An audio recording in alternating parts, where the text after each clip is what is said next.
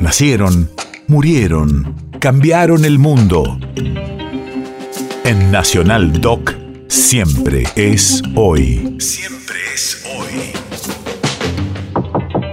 23 de abril, 1925.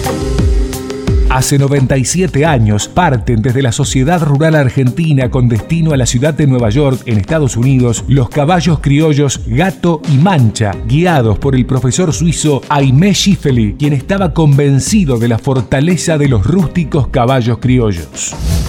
Radio de la memoria. Arribaron a Nueva York el 20 de septiembre de 1928. La travesía la hicieron en tres años, cuatro meses y seis días.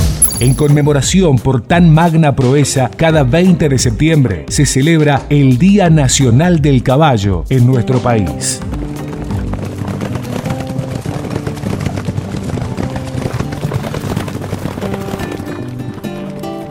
Caballito criollo del galope corto, del aliento largo y el instinto fiel.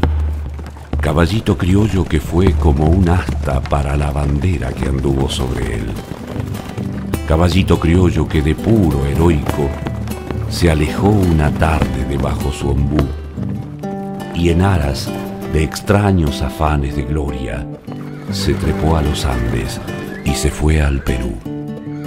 Se alzará algún día, caballito criollo, sobre una eminencia un overo en pie, y estará tallada su figura en bronce caballito criollo que pasó y se fue. País de efemérides.